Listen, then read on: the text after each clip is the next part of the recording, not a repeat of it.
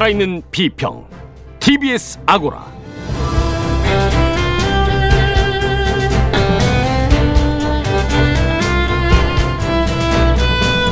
안녕하세요. TBS 아고라 송현주입니다. 이번 주 북한 최고 권력자의 신변 이상에 대한 추측성 보도가 넘쳐났습니다. 주마가평에서는 김정은 위원장의 심혈관 시술에서부터 중퇴, 내사에 이르는 국내 언론의 추측성 보도에 대해서 이야기 나눠보겠습니다.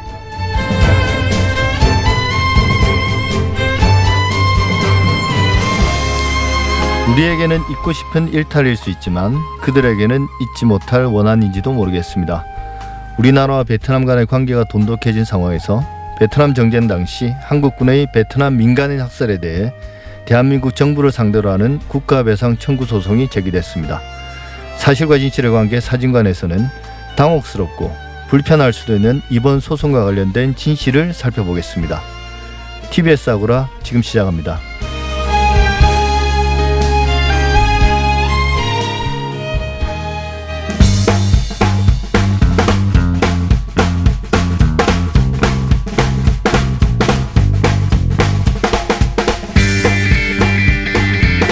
만나 만나는 빅데이터 세상 시간입니다. 오늘은 또 어떤 소식을 들고 오셨을지 기대가 됩니다. 전민기 한국인사이트 연구소 팀장 나오셨습니다. 어서 오십시오. 네, 반갑습니다. 전민기입니다. 예, 빅데이터를 통해서 이번 주 가장 큰 관심을 받은 사안들 알아볼 텐데요. 먼저 이번 주 가장 많이 언급된 키워드들은 어떤 게 있습니까? 1위는 역시나 코로나예요. 그렇겠죠. 예, 거의 지금 두 달 넘게 이어져 오고 있고요. 그래도 이제 언급량이 70만 건 정도 되는데 어, 한때 100만 건 다 넘지 않았었나요? 그렇죠. 180만 건이었다가 4주 전에 예. 2주 전에 만났을 땐 130만 예. 건, 이제는 70만 건까지 조금 줄어든 상황입니다. 예, 그게 사실은 사람들이 관심이 줄어들면서 오히려 좀 긴장이 늦춰지는 측면을 반영하는 것이기도 하고 맞아요. 또 한편으로는 예. 또 확진자들이 줄어들어서 코로나 사태가 좀 진정되는 그 두 개를 다 반영하는 것 같은데요. 음. 정확히 보셨고요. 예. 아무래도 좀 국민들의 마음이 확진자 수에 따라서 긴장감이 팽팽해졌다, 좀 느슨해졌다 하는 게 있기 때문에 네. 확실히 좀 이 관심도가 많이 줄었다라고 보실 수 있을 예. 것 같고요. 근데 어쨌든 불안불안하긴 합니다. 맞습니다. 예, 이럴 때일수록 더 끝까지 우리가 챙겨야 될 것 같고요. 그다음에 이제 미래한국당 김혜지 당선자의 안내견 조의에 국회 본회의장 출입 허가 관련 이슈가 또 SNS를 비롯한 빅데이터 상에서 큰 이슈였거든요. 예. 2위를 차지하면서 25만 2천 건 정도 언급이 됐습니다. 또 총선 이후 판세 분석이라든지 관련 후속 보도들이 이어지면서 총선 관련 키워드가 3위 22만 2천 건 정도 예. 언급이 됐고요. 긴급 재난지원금 관련 이슈도 많은 분들의 관심 사세요. 예. 이거 지급 다음 대상 주쯤이면 폭발할 것 같은데. 아 맞습니다. 그죠? 그 지급 대상 두고서 뭐 여당과 정부, 야당 각자 다른 목소리를 냈었는데 어쨌든 국민들은 관련 언급을 통해서 본인의 어떤 주장과 관심을 계속 드러내고 있고요. 끝으로 북한 김정은 위원장의 건강 이상설, 중태설 등이 보도되면서 예. 관련 언급도 한 6만 7천 건 정도. 이거는 계속 어떤 그래프로 보면은 상승 곡선을 그리고 있는 키워드 중에 하나라고 보시면 예. 되겠습니다. 아마 국민들이 이번 주에 가장 많이 본 뉴스도 김정은 관련된 보도일 것 같은데. 맞습니다. 연합뉴스 보도고요. 77만 3천여 명이 본 기사입니다. CNN이 김정은 후 중퇴, 미국 예. 정부 정보 분석 중 이게 역시나 화요일쯤에 나온 기사입니다. 이걸 통해서 여러 가지 기사들이 계속해서 쏟아져 나오고 있고요.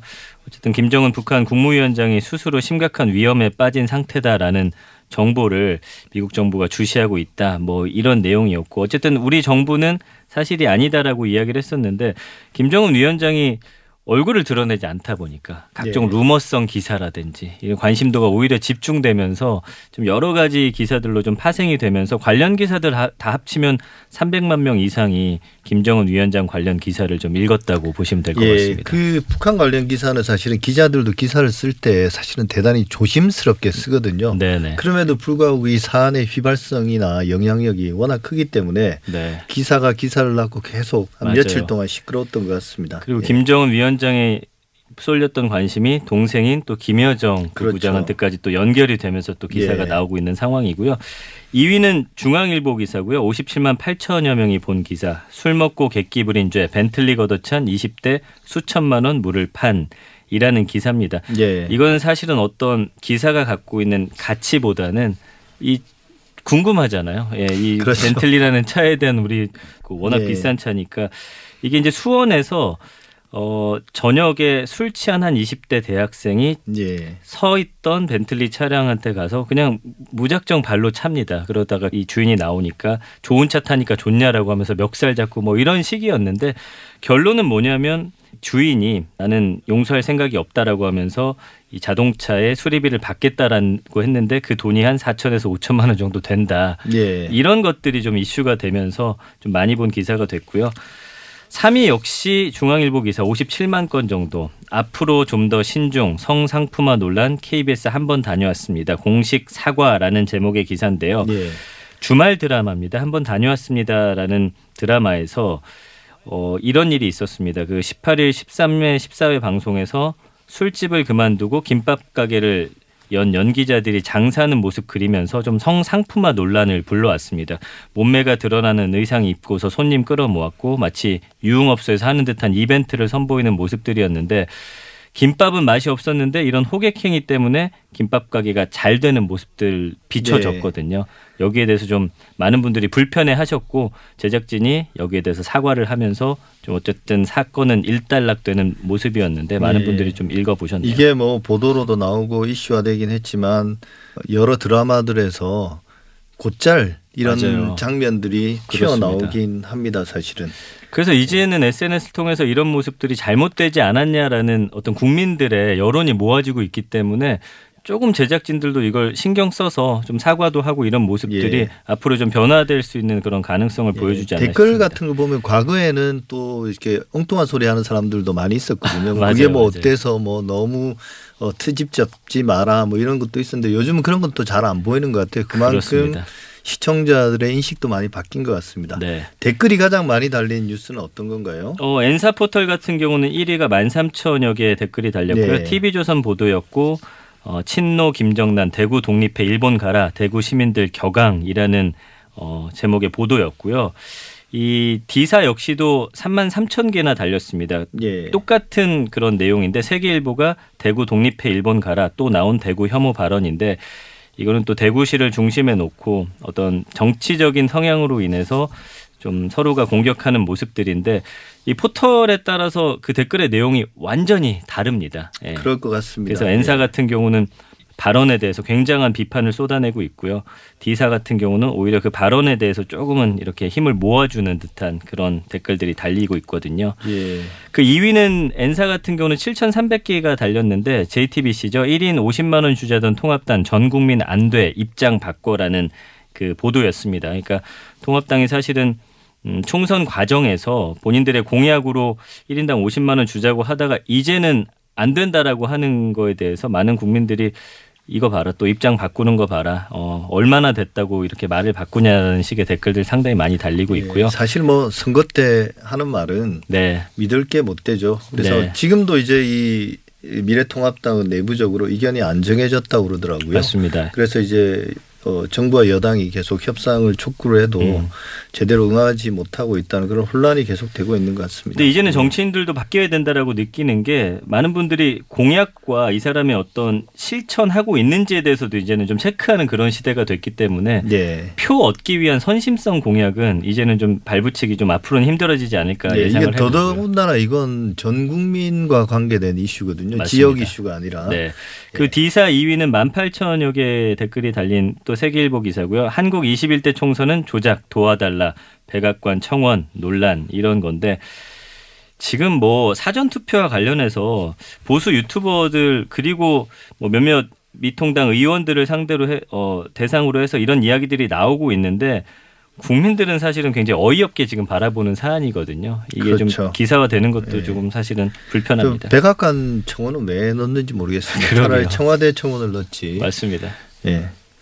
그다음에 이번에 이제 빅데이터 관련된 키워드 분석 한번 해볼 텐데요. 네. 일단 긴급 재난 지원금에 대한 국민들의 관심이 대단히 높지 않습니까? 그렇습니다. 어. 관련해서 좀 분석을 예. 해봤더니 연관어들 보면 정부 지원금, 민주당, 소득, 코로나, 선거, 경제, 홍남기, 미통담, 국채 이런 키워드들이 보이고 있는데 결국에는 긴급 재난 지원금이 좀 많은 국민들의 좀 큰 관심사임에는 좀 틀림없다라는 생각이 드네요. 예. 끝으로 목요일에 큰 사건이 하나 터지지 않았습니까? 그렇습니다. 이게 SNS에서도 좀 많이 어, 화제가 됐는데 오거돈 부산시장 관련된 키워드입니다. 23일에 전격 사퇴를 했고요. 예. 어, 강제 추행으로 볼 수 있는 불필요한 신체 접촉을 했다라면서 책임을 지겠다라고 밝혔죠. 그 기자회견을 열고서 오늘부로 부산시장직 사퇴하겠다. 한 사람과 5분 정도의 짧은 면담 과정에서 불필요한 신체 접촉을 했다라고 고백을 했는데 그 공무원입니다. 20대 여성 예. 공무원이었고 20대 공무원요. 네, 컴퓨터를 좀 알려달라라는 그런 제안을 해서 어, 시장실로 들어왔고 거기서 이제 무언가 알려주는 상황에서 이런 좀 불필요한 접촉들이 일어났고요. 예. 이것과 관련해서 사실은 피해자가 총선 전부터 어, 사퇴를 좀 이야기를 했다고 합니다. 그래서 이거를 오거돈 시장이 알겠다라고 하고선 좀 버티는 상황에서 이제 언론에 알리겠다라고 하니 본인이 이제 자진해서 예. 이렇게 그러니까 이게 발생한 지. 제법 오래된 사건인 네, 좀 모양이네요. 시간이 좀 흐른 것으로 지금 나타나고 있습니다. 예, 그래서 지금 뭐 몇몇 보도에서는 보면 그 명백하게 그냥 강제추행이 아니라 성추행이라고 명확하게 표현하고 있고 네. 또 오구돈 시장은 남은 임기와 상관없이 곧바로 사퇴하고 그렇습니다. 내년 4월쯤에 음. 보궐선거를 한다라고 그렇게 네, 네. 나왔더라고요. 네, 맞습니다. 변명의 여지도 없고. 논란의 예. 여지도 없고요. 네. 또 하나의 그 부산시장의 흑역사에 한 줄을 또 덧붙이는 아, 것 같습니다. 안타까운, 부산시장에 그런 일들이 많았거든요. 사실은 그동안 그렇죠. 예. 많았다기보다는 기억나는 몇 건이 있습니다. 네. 성범죄는 아니지만 어쨌든 대한민국 전체도 되게 불행하고 좀 분노를 유발하는 그런 사건으로 마무리가 됐습니다. 예. 지금까지 전민기 팀장과 함께했습니다. 저희는 2주 후에 다시 뵙겠습니다. 감사합니다. 네, 고맙습니다.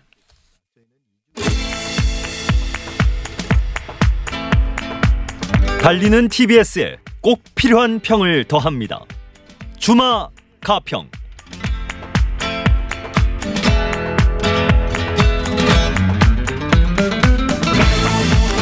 이틀만 하면 터져 나오는 북한 최고 권력자의 신비한 이상설.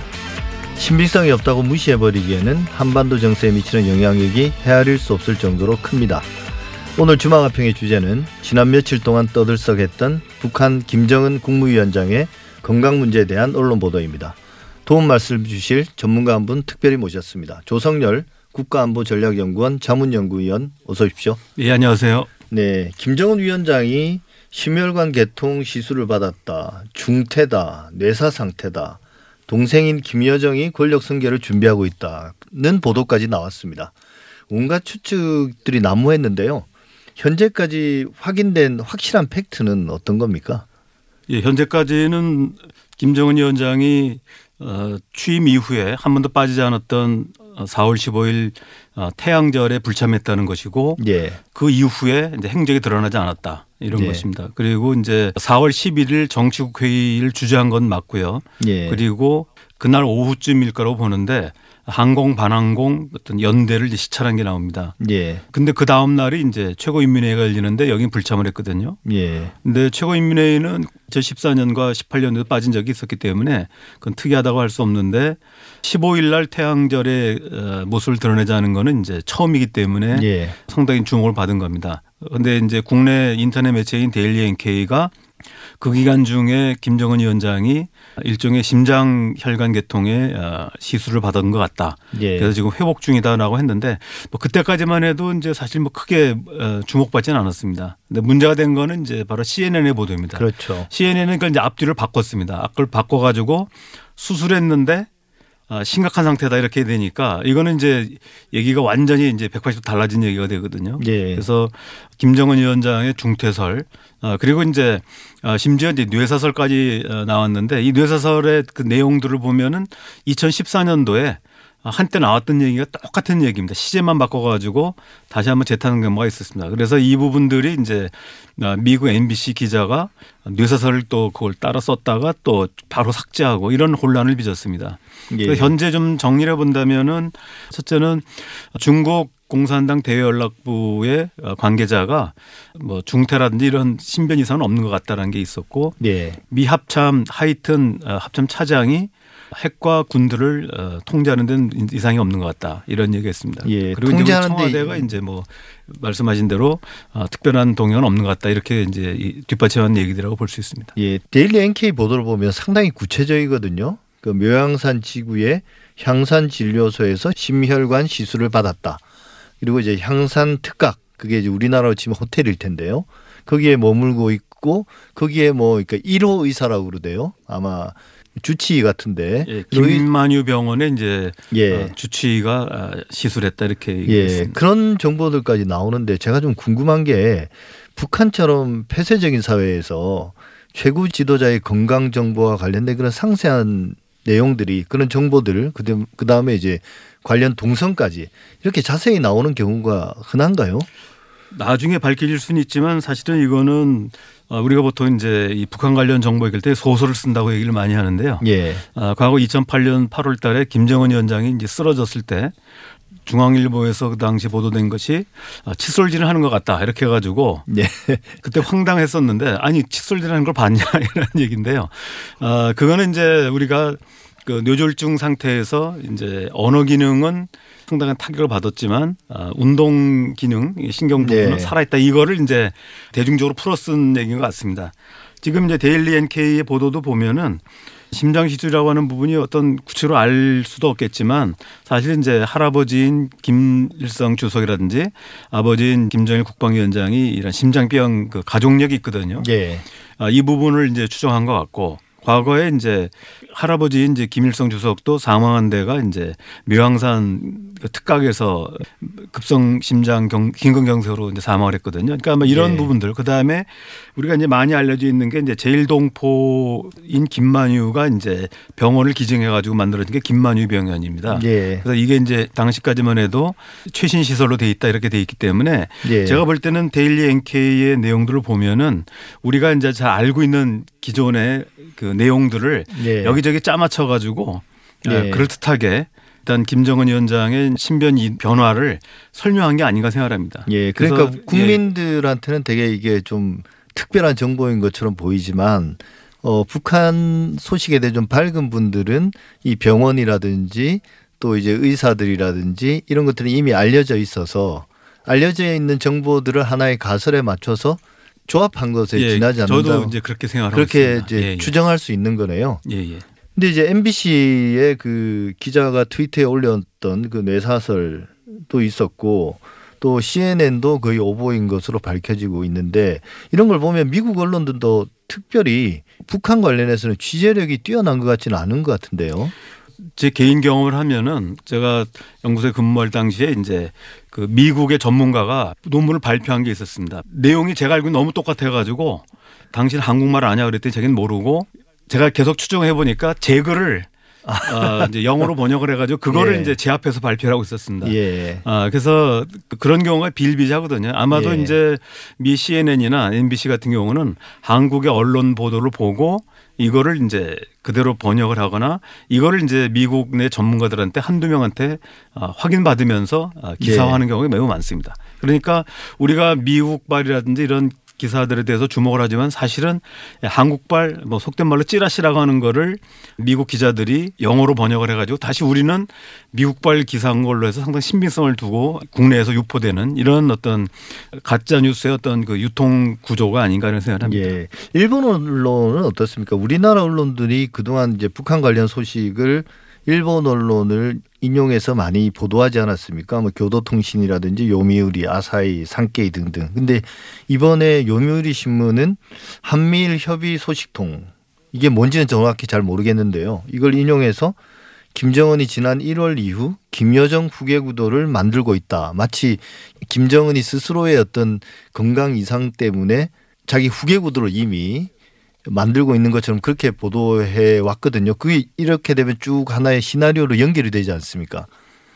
그러니까 이것 또한 팩트라기보다는 주관적 해석에 가까운 예, 것 같은데요. 저도 그렇게 생각합니다. 그러니까 우리가 역시 마찬가지로 우리가 이미 알고 있는 정보들을 가지고 어, 김정은 위원장의 신변 이상설에 어, 맞춘 거다, 조합을 한 것이라고 생각합니다. 예. 왜냐하면 김정은 어, 특히 이제 지난 3월 달에 두 차례 걸쳐서 김여정이 전면에 나서서 우리의 청와대의 NSC 결과를 비난한 적이 있고 또 트럼프 대통령 친서를 공개한 바가 있습니다. 예. 그때도 많이 주목한 게 어, 김여정이 어, 전면에 나섰다 이래 가지고 김여정의 지위가 무엇인가에 대한 논란이 있었거든요. 그래서 그 동안에는 선전순 동부 제1부부장이라고 했다가 작년 이제 그 전원회의를 통해서 아마 조직지도부 제1부부장을 맡은 게 아닌가. 예. 아, 검열도 담당하고 인사도 담당하는 그런 것들이 이미 알려져 있는 내용입니다. 사실 예. 요미우리 내용도 보면은 사실 우리가 이제 이미 알고 내- 있는 내용에다가 지금 김정은 위원장의 신변 이상설에다가 껴 맞춘 거거든요. 예. 그래서 이런 부분도 역시 전혀 새로운 건 아닌데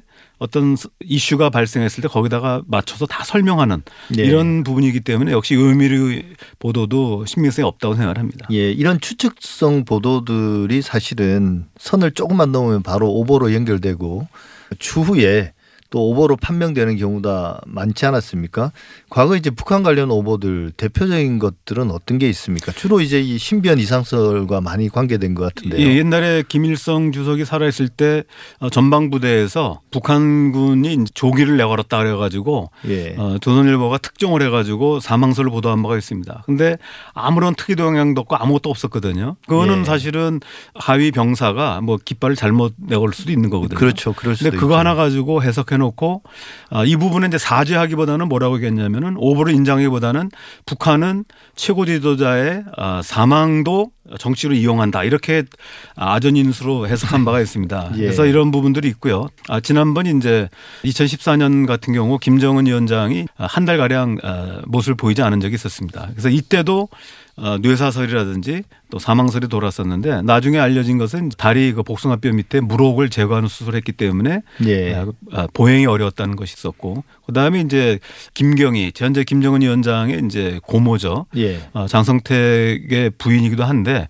그 동안에 또 그 암살설이 있고 뇌사설이 있었습니다. 그러나 금년 1월 달에 모습을 드러냈기 때문에 다 오보로 어, 드러난 것이다 이렇게 볼수 예, 있습니다. 이렇게 오보가 많은 거는 결국 이제 북한이 대단히 폐쇄적인 사회라서 첩보나 정보가 있을 때 이걸 확인할 수 있는 방법이 사실 지극히 제한돼 있지 않습니까? 그게 이제 우리나라 북한 관련된 취재를 하고 보도하는 기자들이 겪는 어려움이기도 한데 우리가 좀그 시야를 넓혀서 북한 관련 정보들은 어떤 것들이 있고 그게 어떤 식으로 이제 어, 수집이 돼서 우리나라로 들어오고 유통이 되나요? 우리가 이제 정보에는 이제 지식 정보하고 예. 어, 일단 첩보성에 그때그때 인텔리전스라서 이제 그때그때 정보들이 있거든요. 수시 예. 정보가 있는데 어, 지식 정보는 이제 북한의 어떤 사회주의 특성이라든지 북한의 어떤 정권의 역사 또 권력 구조 이런 기본적인 지식을 바탕으로 기본 지식을 가지고 있는 것이죠. 그리고 이제 여기다가 휴민트라고 그래서 예. 어, 탈북자들 갓 이제 탈북한 탈북자들이 가져온 정보들 어, 그리고 어, 우리 또 뭐 그게 가능한지 모르겠습니다만은 이른바 이제 인적 정보를 통해서 어, 북한으로부터 정보를 취- 취득하는 경우가 있고요. 또 하나는 이제 도감청이라고 그러죠. 시진트라고 그래가지고 시그널 그러니까 신호를 통해서 북한의 예. 움직임들을 정보를 수집하는 방법이 있습니다. 특히 이제 미국이 이제 주특기라고 할 수 있는 영상 정보 이미진트라고 하는데 인공위성을 이제 계속 상시적으로 띄워가지고 북한의 군사 동향이나 뭐 핵 미사일 것뿐만 아니라 아 1호라고 하는 이제 김정은 위원장의 동향 같은 경우도 추적한다는 이런 걸 통해서 아, 종합하는 것이죠. 그래서 이런 어떤 그 단편적인 첩보성 그 정보들하고 그다음에 아까 말했던 지식 정보를 이제 종합을 해서 최종적으로 판단해서 내리는 것입니다. 그렇기 때문에 예. 사실은 굉장히 신중하고 어, 하나의 단편적인 정보만 가지고는 사실 그 오보를 어, 만들어낼 가능성이 많기 때문에 예. 어, 상당히 이제 여러 정보들을 취합을 해서 최종적으로 판단하는 게 어, 정보기관의 역할이다 이렇게 볼수 그게 있습니다. 상당히 상당한 전문성을 요구하는 그죠? 그렇습니다. 시- 그래서 우리가 보통 이제 뭐 탈북자들이 얘기하고 한두 마디 얘기 듣거나 또 어서 들은 얘기 가지고 그게 또 예. 문제는 이제 이게 맞는 경우가 있거든요. 하나의 단편적인 정보지만 그게 정확할 경우는 이제 이런 것 때문에 우리가 어, 간과하지는 않아야 되지만 그러나 그렇다고 해서 어, 크로스 체크가 되지 않은 것에 대해서 그리고 이제 우리가 아까 말씀드렸던 정보, 어, 지식 정보라고 그래서 북한의 여러 특성들하고 맞지 않는 경우는 사실은 이제 우리가 의심을 해봐야 된다고 생각합니다. 예. 뭐 관련해서 지금 그 미래한국당 비례대표 당선자인 지성호 그분 같은 경우는 자기가 확인했다. 정보원을 통해서. 그래서 이제 김정은이 더 이상 통치가 불가능하고 섭정이란 말을 썼습니다. 섭정 체제가 이미 구성되고 있다 이렇게 자신 있게 이야기를 했거든요. 지금 내용을 보면은 이제 요미우리 보도와 비슷한 건데요. 예. 아마 요미우리 보도에 뭐 원천이 아마 지성호 당선자일 가능성도 있는데 예. 아, 우리 통상적으로 보면은 이제 우리 국내 탈북자들이 북한에 있는 지인들하고 직접 휴대폰 전화 통화 가능한 경우가 있습니다. 예. 그건 주로 이제 아, 중국 휴대폰을 가지고 북한에 들어가서 통화 가능하거든요. 그럼 이제 직접 통화가 가능한데 아, 지금 김정은 위원장의 신변처럼 보통 1호 신변은 최고 그 1급 비밀이거든요. 이런 예. 부분들을 설사 알았다 하더라도 이것을 전달하기 위해서는 아, 북중 국경까지 와가지고 어, 중국 통신망이 이제 범위에 들어와야 그때 통화가 되는 겁니다. 아, 예. 사실은 그건 결코 쉬운 것도 아니고 파악하기도 어렵지만 거기까지 와서 어, 전화 통화했다가 걸릴 경우는 상당한 어떤 신변의 위협이 있거든요. 거의 불가능한 뭐 가까운 것 같은데. 100%는 아니지만 뭐 거의 불가능하고 예. 대부분은 이제 그 탈북자들이 북한에 있는 지인으로부터 직접 들었다 이런 식을 얘기하면은 사실은 예. 뭐 확인할 수도 없고 또 아니면 말고식으로 그런 경우 너무 많습니다. 예. 그래서 그 북한 관련된 그 단독 혹은 특종 보도들이 대부분은 정부나 뭐 우리 군이나 정보기관의 확인을 받지 않은 자기들 고유의 어떤 정보원을 활용해서 보도하는 경우가 많지 않습니까? 그런 경우는 그럼 별로 신빙성이 없다고 보는 게 뭐, 아까 말씀드렸지만 어 김정은 그러니까 김정일 국방위원장이 이제 뇌출혈로 쓰러진 이후에 어, 세 명의 아들이 있는데 이 중에 누가 후계자가 될 것인가 예. 하는데 사실은 이제 그 북한 지역 내에 어떤 탈북자 정보가 국내에 유입이 돼 가지고 김정은이다 삼남매 이게 이제 맞춘 적이 있거든요. 예. 사실 그 동안에는 이제 북한 탈북자들의 정보나 이거를 별로 신빙성이 없다고 해서 예, 버렸었는데 그몇개 이제 맞는 사실이 있는 바람에 그 다음부터는 이제 무시할 좀, 수는 예, 무시할. 수 없다라고 했는데 그러나 또 역시 아, 상당 부분은 아, 예. 사실과 다른 부분이고 특히 이제 그 일부 탈북자들은 일본에 이제 이 국내에서는 이제 거래가 잘 안 됩니다. 왜냐하면 국내 탈북자가 워낙 많아가지고 체크가 다 되기 때문에 왜곡된 또는 조작된 정보를 가지고 일본 가가지고 일본에서 또 일본 언론이 이런데 장사하는 이런 경우가 있고 예. 또 가끔 걸려가지고 사실 아닌 걸로 또 판명되는 경우도 예. 예, 그걸 우리 있습니다. 언론들이 일본 언론을 또 인용해서 신뢰성이 있는 것처럼 또 보도하는 경우도 많겠네요. 사실 뭐 국내에서도 가짜 뉴스가 유통되는 하나의 구조와 좀 유사- 유사한 게 아닌가 생각합니다. 예.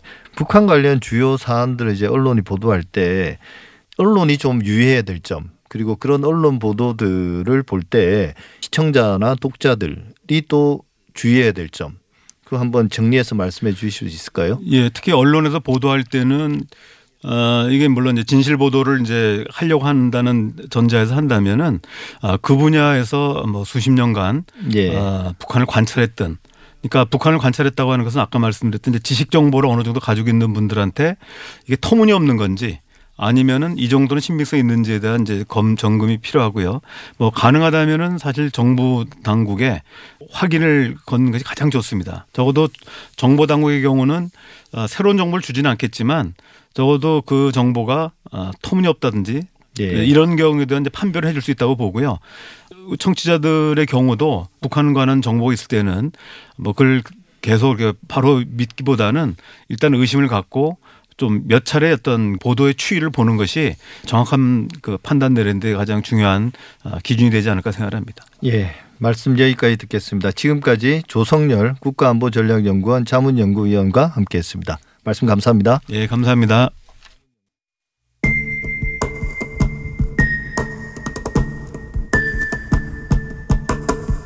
방금 들어온 속보 검찰이 구속영장을 청구했다는 소식이 수사가 속도를 내고 있는데요.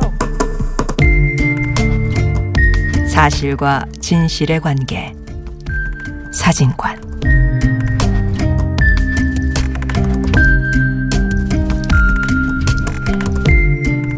보도가 놓친 뉴스의 맥락을 짚어보는 사실과 진실의 관계 사진관.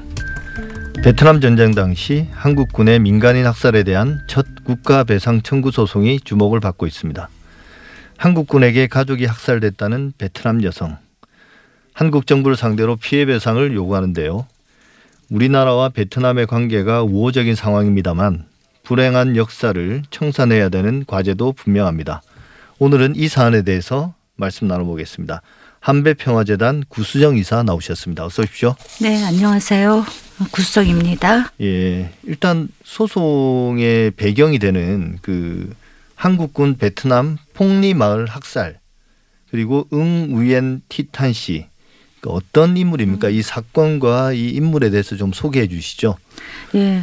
저희가 이제 공식적으로 부르는 학살의 이름은 폭리 폭력 학살입니다. 예, 아, 그 1968년 2월 12일에 한국군 청령부대 일대대 일중대 소속의 군인들이 예, 이제 복리 폭력 마을 인근에서 어, 민간인 74명을 살해한 사건으로 알려져 있는데요. 예, 그 당시 이 마을들이 대부분 그 우리와 동맹군인 남베트남 병사들의 가족들이 살고 있었고 그래서 안전마을로 불려졌던 곳이라는 점. 예, 어, 그리고 그때 한국군에 한국군에 의해서 희생된 대다수의 희생자들이 어, 노인이거나 여성이었거나 아이였다는 점에서 어, 크게 문제가 됐던 그런 사건이고요. 예, 당시에 이제 여덟 살이었던 우엔티 타는 한국 군인들이 쏜 총에 의해서 배에 총상을 입었고요. 예, 음, 가족들도 어머니, 언니, 어, 그리고 남동생 다섯 살 된 남동생까지 예, 모두 목숨을 잃었습니다. 올해로 이 사건이 발생한 지도 52년이 되었고 웬티 탄 씨도 60세가 되었는데요.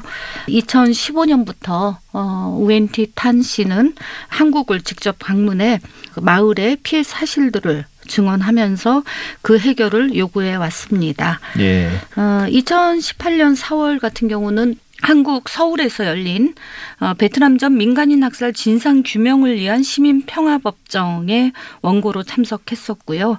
당시 어, 이 시민 법정의 재판장을 맡았던 예, 김영란 전 대법관은 이 학살 사실을 인정한 바 있고 어, 그리고 이 학살의 책임이 어, 대한민국 정부에게 있다는 점을 어, 인정을 한 바 있습니다. 이런 어, 여러 가지 활동을 통해서 이번 소송의 주체인 우엔티 탄 씨는 어, 지난해에는 제주 4.3 평화상 특별상을 수상함으로써 단순히 피해자가 아니라 어, 이제는 평화 활동가로서 굉장히 예. 여러 가지 어, 활동과 노력을 하고 계신 어, 그런 분이십니다. 예, 그러니까 우엔 티탄 씨 혹은 뭐 응우엔 티탄 씨 이분은 이제 피해자고 이분이 그동안 이런 민간인 학살 문제를 개인적 차원에서는 지속적으로 제기해 왔고 근데 아까 말씀하신 그 민간 법정 네, 재판장이 대법관을 역임하신 음. 김영란 네, 그분께서 이제 맡아서 음. 일종의 유죄 판결을 이미 내렸고요. 네. 그죠? 그러면 이제 이번 소송은 그런 민간 차원의 법정이 아니라 한국 법원에 직접 뭐 소송을 제기했잖아요. 네. 이 소송의 요지는 그럼 어떤 겁니까? 베트남 전 민간인 학살은 전쟁 기간 중에 국가 조직인 군대에 의해서 대규모로 장기간 계속된 범죄입니다. 아, 이 범죄에 있어서 처벌과 배상은 정의의 근본적인 요구라고 할 수 있는데요. 예. 그러나 베트남 전 민간인 학살 문제에 있어서 가해 군인 개인에 대한 형사 처벌은 학살을 실행한 하급 군인과 이를 명령했던 상급자 일부의 일탈처럼 이 문제가 축소될 우려가 있다는 점 예. 그리고 학살의 진실이 망각되는 것을 방관했던 우리와 같은 보통 사람들 공동체의 책임을 묻지 못한다는 점과 같은 한계가 있습니다. 그렇기 때문에 이번 소송은 제한적인 형사 책임을 묻기보다는 피고 대한민국을 상대로 한 국가 배상 소송을 통해서 민간인 학살에 대한 사실 인정과 배상적 정의를 실현하고자 하는 것입니다. 예. 이번 소송의 주체인 폭리 폭력 학살의 생존자 우엔티 탄 씨도 배상 액수에 대해서는 관심이 없다. 이 소송을 통해서 자신뿐만이 아닌 모든 베트남 피해자들의 명예가 회복되기를 희망한다라고 밝힌 바 있습니다. 예. 그동안 우리 정부가 뭐 공식적인 사과를 한 것 같지는 않습니다. 음, 시민사회 차원에서 뭐 구수정 이사님으로부터 시작됐다고 보는 1999년 미안해요 베트남 같은 운동 그런 사례도 있었고 또 우리나라 대통령들이 역대 이제 김대중 대통령 같은 경우는 유감 또 본의 아니게 미안한 일. 노무현 대통령과 문재인 대통령의 경우는 마음의 빚. 이런 표현들을 통해서 나름의 사과를 했는데 이게 공식 사과는 아니라는 거죠. 어떻게 보면 이제 사실상 베트남전 파병을 결정했던 건 박정희 전 네. 대통령이었고요. 그리고 이제 베트남전에 백마부대 연대장으로 참전했던 전두환, 맹호부대 대대장으로 참전했던 노태우 전 대통령 등이 베트남 전쟁과 관련해서 그 어떤 책임도 언급하지 않았던 것에 비해서는 어, 일정 부분 진일보한 입장이었다고 볼 수는 있을 것 같습니다. 그런데 유감을 언급하면서도 어, 사실상 민간인 학살 문제에 대해서 구체적으로 네. 말한 적은 없고요. 당연히 어떤 진상조사나 법적 책임의 문제도 논의한 바 없습니다. 예. 아, 그래서 불행한 역사의 구체적인 내용에 대한 사실 인정이나 배상 등의 책임을 언급하지 않고 있다는 점에서는 아, 이러한 사과를 공식적인 사과라고 평가하기 어려울 것 같습니다. 예. 그 최근 보면 그 한국과 베트남의 우호 상황, 우호적인 그런 관계, 축구 문제도 그렇고 네. 그다음에 이제 뭐 삼성과 같은 대기업들이 베트남에 투자를 늘리면서 음. 한국과 베트남의 관계가 상당히 좋아졌다라고 하는데 네. 또 한편으로 보면 언론 보도에서 보면 뭐 증오비라든지 네. 그러니까 당시에 있었던 민간인 학살에 관한 그걸 잊지 말자는 그런 증오비들이 세워져 있고 실제로 지금 베트남 사람들이 베트남 전쟁과 관련해서 어 우리 한국에 대해서 혹은 한국민에 대해서 가지고 있는 그런 감정 혹은 정서는 어떤 상태인가요? 제가 이제 이번에 코로나 19가 막 한국에서 번지고 있을 때 베트남을 방문을 예. 했었습니다. 그런데 저는 베트남에 20년간 살면서도 베트남 사람들이 특별히 한국인들에게 가지고 있는 반항 감정 같은 것은 느껴본 적이 없었는데요. 예.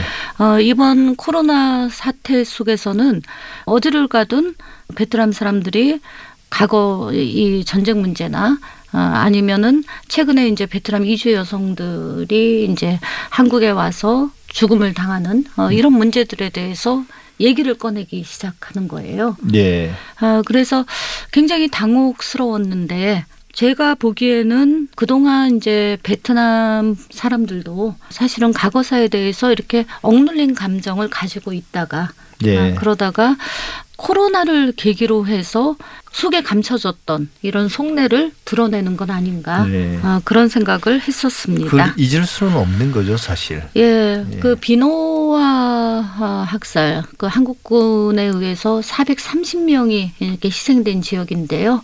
아, 그곳에 가면 한국군 증오비가 서 있고요.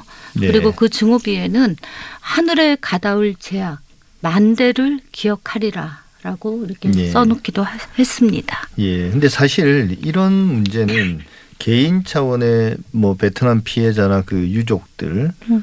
그것과 대한민국 정부 간의 간의 그 어떤 소송 이전에 베트남 정부와 대한민국 정부 간에도 뭔가 좀 해결하는 게 순서가 아닐까 하는데요. 음. 지금 베트남 정부의 공식 혹은 비공식적인 입장은 어떤 겁니까? 지금 과거에 어떤 베트남 전쟁 시기에 있었던 그런 민간인 학살 문제라든지 음. 어떤가요?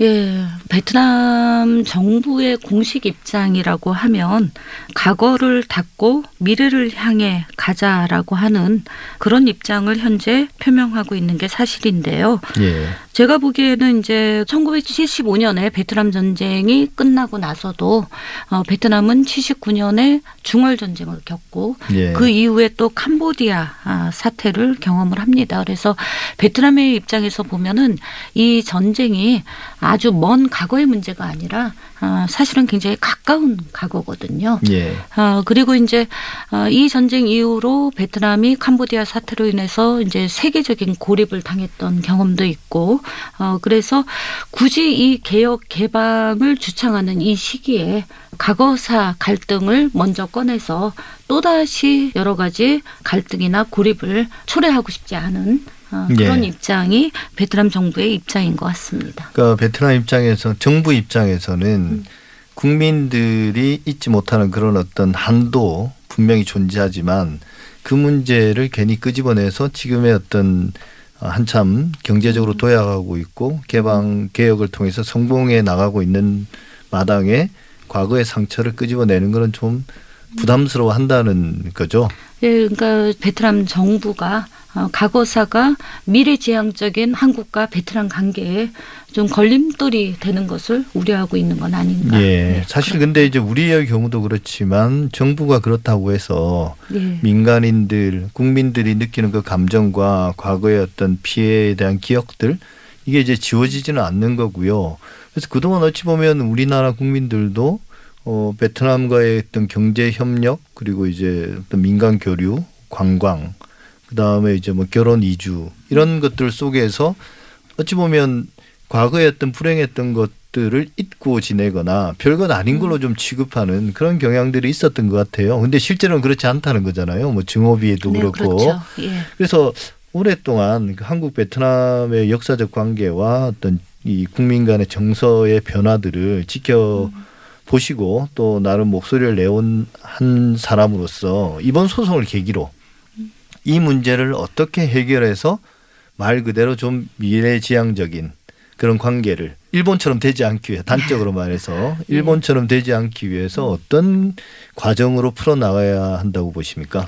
저는 어, 이번에 제기하는 소송이 대한민국과 베트남 또는 한국인과 베트남인 사이의 대립의 문제로 보고 있지 않고요. 예. 아, 이 문제는 이제 보편적 인권의 문제이자 국가가 동원한 군대에 의해서 민간인이 피해를 입었기 때문에 어, 대한민국 정부의 책임을 묻는 문제라고 생각을 합니다.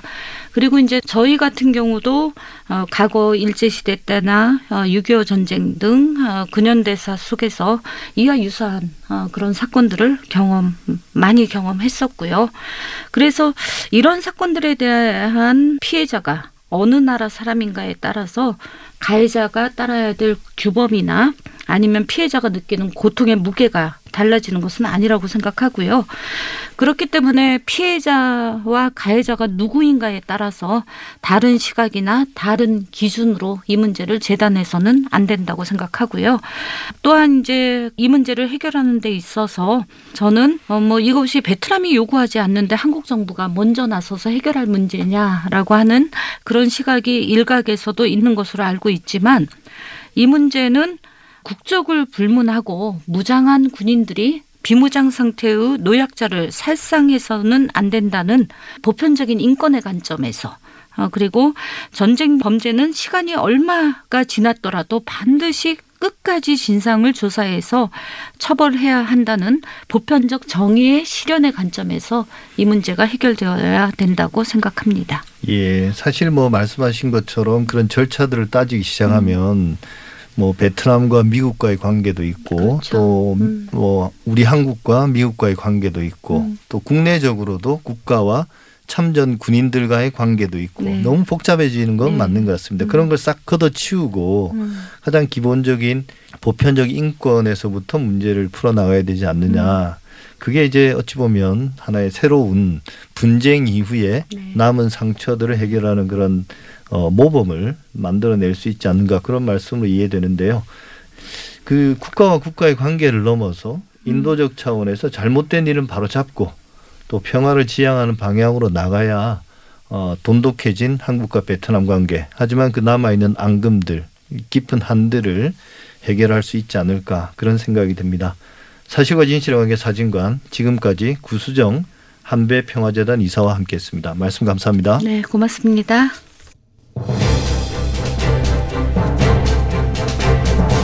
TBS 아고라 오늘 준비한 내용은 여기까지입니다. 저는 다음 주 토요일 오전 8시 6분에 다시 찾아뵙겠습니다.